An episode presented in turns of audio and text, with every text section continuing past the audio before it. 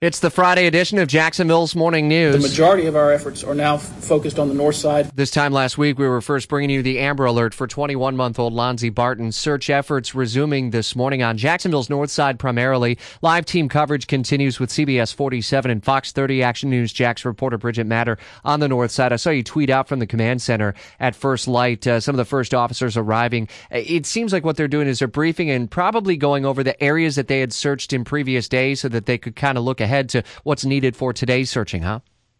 Yeah, that's right. We're at the New Berlin Elementary School. We've seen a lot of cop cars coming in here, a lot of search crews coming in here as well. I'm told that they are going to begin their search at 8 o'clock. The day crews are going to begin at 8 o'clock. So like you said, I'm sure that they're briefing and trying to map out exactly where they're going to be covering today and kind of how they're going to attack this as the day falls onto us. Yeah, and they've had resources come from all over the place. You got the FBI who have taken part, and also as far south as the Miami area. Do you also see in the last several days the turnout from the community? We've heard the stories from the sheriff's office about people who are donating all kinds of things to help in their search effort. You seeing signs of that?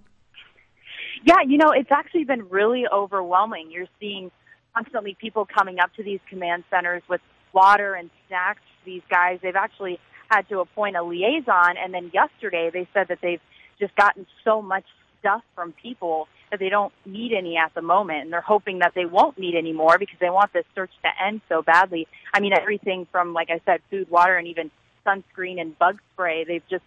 It's been such an overwhelming outpour from the community here in Jacksonville. Bridget Matter, CBS 47, Fox 30 Action News, Jax Report. Appreciate the update. Search efforts continue with $11,500 in reward money for any information on the boy's location. And police telling us they've had nearly 400 tips come in so far.